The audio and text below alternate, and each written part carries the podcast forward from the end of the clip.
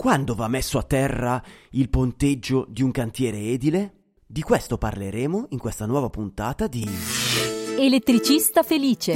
Idee, novità e cazzeggio per trasformare un comune elettricista in un elettricista felice. A cura di Alessandro Bari. Eccomi qui! Ciao elettricisti, sono Alessandro Bari e vi do il benvenuto in questa nuova puntata di Elettricista Felice.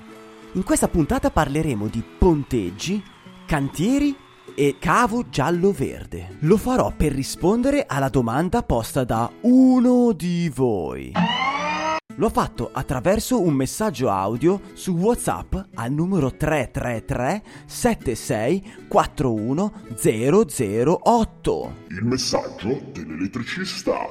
Ciao Alessandro, ho una domanda per te. Quando va messo a terra il ponteggio di un cantiere edile? Grazie per la tua domanda. Chiamo subito tre elettricisti per chiedere un parere. Prima telefonata all'elettricista. Ciao, sono Alessandro Bari, elettricista felice. Quando va messo a terra il ponteggio di un cantiere? Allora, qui se non ricordo male eh, si segue la, ro- la regola ehm, del fulminometro, ovvero bisogna capire il cantiere dov'è, eh, a che altitudine, che dimensioni, quindi sulla base di dove è eh, posizionato il cantiere, di come è costruito il ponteggio, ehm, si fa il calcolo col fulminometro e si verifica intanto appunto che eh, la totale struttura vada messa a terra. Una volta che va messa a terra mh, chiaramente bisogna andare a prendere tutti i punti eh, di snodo della, dell'impalcatura per poi andarli a fare convogliare sul po' di terra. Ecco. Riassumendo, se c'è pericolo di fulminazione, tutta la struttura va messa a terra. Seconda telefonata all'elettricista. Sono Alessandro Bari, elettricista felice. Quando va messo a terra il ponteggio di un cantiere? Va messo a terra quando diventa una massa estranea. Una massa estranea, non mi ricordo se è più di 200, ti dico una cifra, un numero così via. In questo caso invece dipende se il ponteggio risulta essere una massa estranea oppure no, e quindi dalla sua resistenza verso terra, se è superiore o inferiore ai 200 ohm. Terza telefonata all'elettricista. Sono Alessandro Bari, elettricista felice. Quando va messo a terra il ponteggio di un cantiere? Ah, lì bisogna fare le valutazioni scariche atmosferiche. Ok, quindi il calcolo in base alla zona, eccetera. Sì. Come nella prima telefonata, dipende da una valutazione dell'ambiente rispetto ai fulmini. Riassumendo, abbiamo due elettricisti che ci dicono che il ponteggio deve essere messo a terra quando la valutazione delle scariche atmosferiche lo richiede. Invece uno quando il ponteggio risulta essere una massa estranea. E come dicono i Robot Flow, ho un dubbio, consulto l'esperto che è meglio. Ho un dubbio, consulto un esperto che è meglio, così capisco bene ed imparando mi diverto. Che bello! Mi faccio una cultura da maestro, ricevo informazioni, ma presto, presto. E basta. L'esperto del giorno. Abbiamo qui il nostro esperto Alessio Piamonti. Ciao Alessio, per chi ancora non ti conosce, chi sei e cosa fai? Ciao Alessandro, io sono un progettista di impianti elettrici che ha deciso di occuparsi anche di formazione. Ho il mio gruppo Facebook Il Professionista Elettrico, nel quale rispondo ogni giorno gratuitamente alle domande degli installatori e in più ho il sito www.ilprofessionistaelettrico.it. La domanda di oggi è: quando va messo a terra il ponteggio di un cantiere edile? Osta, questa è una bella domanda perché tutti i giorni gli installatori me lo chiedono, soprattutto perché i tecnici dell'AS rompono le balle. Rompono le balle. Non lo so se questo sarà apprezzato dai tecnici dell'ASL. Speriamo che non ci sia nessun tecnico dell'ASL all'ascolto. allora, il punteggio va messo a terra fondamentalmente in quattro casi. Ragazzi, ben quattro casi. Ma quali sono questi quattro casi? Primo caso. Lo enuncio molto velocemente. Se hai un punteggio che si trova in un luogo con pericolo di esplosione, ecco che bisognerebbe eh, fare una dovuta valutazione. Ad esempio, fai un punteggio attorno a un digestore anaerobico in cui si produce biogas, probabilmente c'è una zona con pericolo di esplosione, potrebbe essere necessario mettere a terra il punteggio. Ma per quale motivo in una zona con pericolo di esplosione dovrei mettere a terra il ponteggio? Quando c'è un luogo con pericolo di esplosione, sì. occorre che ci siano eh, le masse equipotenzializzate, questo per evitare che possano succedere eh, scariche elettrostatiche fra una parte e l'altra. Se okay. le masse sono equipotenziali non ci può essere la scarica elettrostatica. Ovviamente si vogliono evitare scariche elettrostatiche perché queste causano scintille che possono creare esplosioni. Secondo caso. Il secondo caso in cui il ponteggio va messo a terra è se è considerabile una massa, ovvero se hai installato un apparecchio, ad esempio in classe 1, che però ha l'involucro isolante. Tra l'apparecchio e il ponteggio ci sarebbe un solo isolamento e quindi quel, almeno quel pezzo di ponteggio andrebbe messo a terra. Chiarissimo, quindi ad esempio quando ci sono dei fari o degli apparecchi elettrici con involucro di plastica in classe 1. Il ponteggio non si considera una massa se gli apparecchi sono in classe 2 e quindi a doppio isolamento oppure metallici con morsetto di terra, come ad esempio un argano. Terzo caso.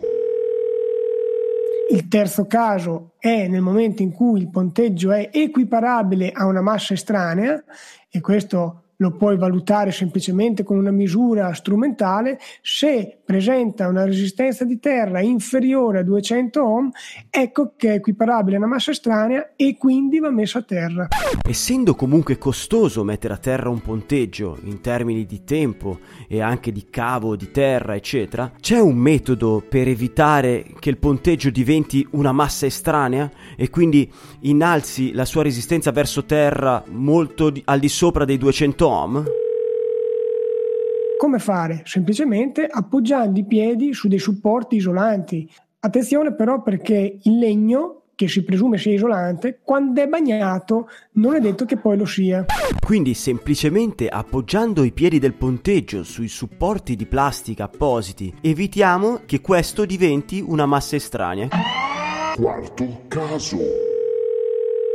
Il quarto caso in cui devi mettere a terra il ponteggio è quello che si verifica nel momento in cui ci può essere il rischio di fulminazione, quindi occorrerebbe fare una valutazione dei fulmini e se il ponteggio non è autoprotetto va messo a terra. Ok, abbiamo quattro casi in cui bisogna mettere a terra il ponteggio, ma il ponteggio viene messo a terra sempre nello stesso modo o c'è una differenza tra un caso e l'altro? La differenza, Alessandro, nella messa a terra tradizionale rispetto a quella dal rischio fulminazione è che negli altri casi è sufficiente utilizzare un conduttore da 16 mm se è isolato o almeno 25 mm se è una corda nuda, ma se devi mettere a terra per la protezione dei fulmini la sezione diventa almeno 50 mm quadrati e devi fare almeno due punti di messa a terra. Una volta messo a terra il ponteggio, bisogna fare qualche documento? Basta inviare la classica dichiarazione di conformità all'INAIL oppure all'ASL barra ARPA della provincia in cui hai realizzato eh, l'impianto elettrico di cantiere. Attenzione perché questo invio di documentazione la dovrebbe fare il datore di lavoro, quindi tu al limite gli puoi dare una mano nel compilare i moduli che servono per fare l'invio, per, per fare la trasmissione, però spetta al datore di lavoro, non spetta all'installatore fare questo invio. Un installatore con partita IVA eh, è il datore di lavoro? No, il datore di lavoro è inteso ad esempio il eh, titolare dell'impresa edile. Direi che la risposta alla domanda di questa puntata non era così semplice era abbastanza articolata e complessa, quindi comprendeva quattro casi. Riassumendo, i quattro casi sono 1. Nel caso in cui un ponteggio si trovi in un luogo con pericolo di esplosione. 2. Nel caso in cui il ponteggio sia considerata una massa. 3. Nel caso in cui il ponteggio sia considerato una massa estranea. 4. Nel caso in cui il ponteggio non sia protetto contro la fulminazione. Grazie mille Alessio, utilissimo come sempre. Ciao. Ciao Alessandro, alla prossima. Ringraziando Alessio Piamonti per aver sponsorizzato la puntata, vi ricordo che il suo gruppo Facebook, Il Professionista Elettrico, è il miglior luogo dove un elettricista può risolvere i suoi dubbi tecnico-normativi. Il consiglio inutile del giorno. Il consiglio inutile del giorno è di suggerire all'impresario di utilizzare i piedini di plastica sulla quale appoggiare il ponteggio, per evitare che questo diventi una massa estranea. Questo piccolo accorgimento vi evita di mettere il ponteggio a terra, almeno in questo caso. Siamo arrivati al termine di questa puntata. Vorrei ringraziare in modo particolare l'elettricista che ha lasciato una recensione a 5 stelle su iTunes. Si firma Max B, Max B, Max B. Il titolo è Consigli chiari ed interessanti. Contenuti molto interessanti trattati in maniera divertente e scorrevole, sicuramente utile a tutti gli operatori del settore. Grazie Max B, Max B, Max B. Per oggi è tutto elettricisti, ci sentiamo alla prossima e teniamoci in contatto! Se pensi che quello che ha da raccontarti Alessandro Bari sul mondo dell'elettricista possa essere interessante per te e per la tua azienda, iscriviti gratis al canale iTunes, così non ti perderai neanche una puntata. Se vuoi lasciare la tua recensione, raccontare di te o semplicemente entrare in contatto con Ale, vai sul sito elettricistafelice.it. E basta!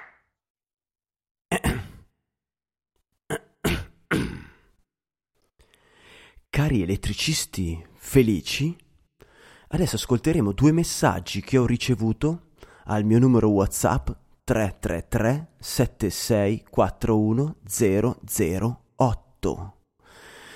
Il primo è di Christian, un elettricista che mi ha raccontato una storia decisamente eh, da ascoltare eh, dove segue un ottimo consiglio. Alcuni miei colleghi, uno in particolare che poi ha quasi chiuso ditta per questa cosa, lui in, in pratica eh, con un, un grosso cliente eh, aveva praticamente assicurato di avere eh, regime di IVA agevolata. Aveva detto sì, ho fatto tutti i fogli, ho fatto chiaro, ti pare che ristrutturo e non faccio niente e praticamente si è ritrovato a fare centinaia di migliaia di euro perché era tutto un complesso di, di impianti e quando è arrivato in fondo si è scoperto che lui non aveva assolutamente diritto ad IVA agevolata quindi tutti i lavori che lui ha fatturato con IVA 10%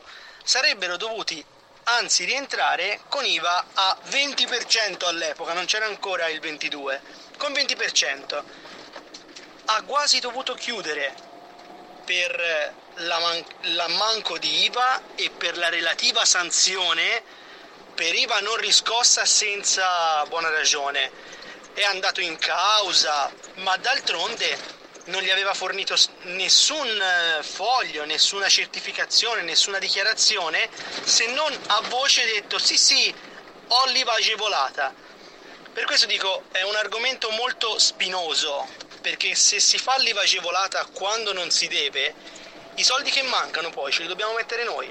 Ringrazio veramente di cuore Christian per questo messaggio iper interessante. Da questo è scaturito il fatto di aver contattato Mario, il commercialista di Milano, dalla quale abbiamo tirato fuori alcune risposte riguardanti l'IVA che monterò e pubblicherò come puntate. È un argomento secondo me molto molto molto interessante.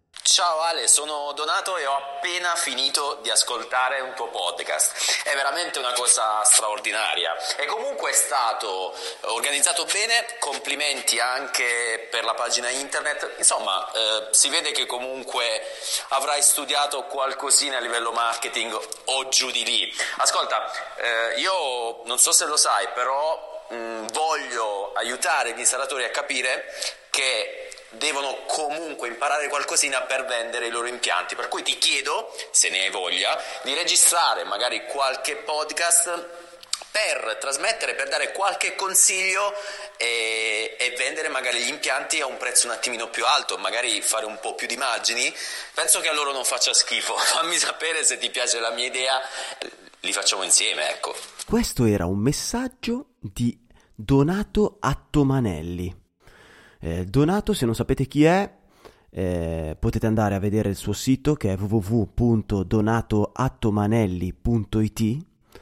Si occupa di insegnare agli installatori elettrici quelle strategie utili a vendere meglio i loro prodotti. Per meglio si intende ad un prezzo più alto o a condizioni migliori. Quindi dopo questo messaggio l'ho contattato e ho deciso di registrare le risposte alle domande più frequenti di voi installatori riguardanti il marketing. Che cosa ne pensate? Fatemelo sapere con un messaggio audio su WhatsApp al 333 7641 008. Vi saluto. Ciao, un abbraccione.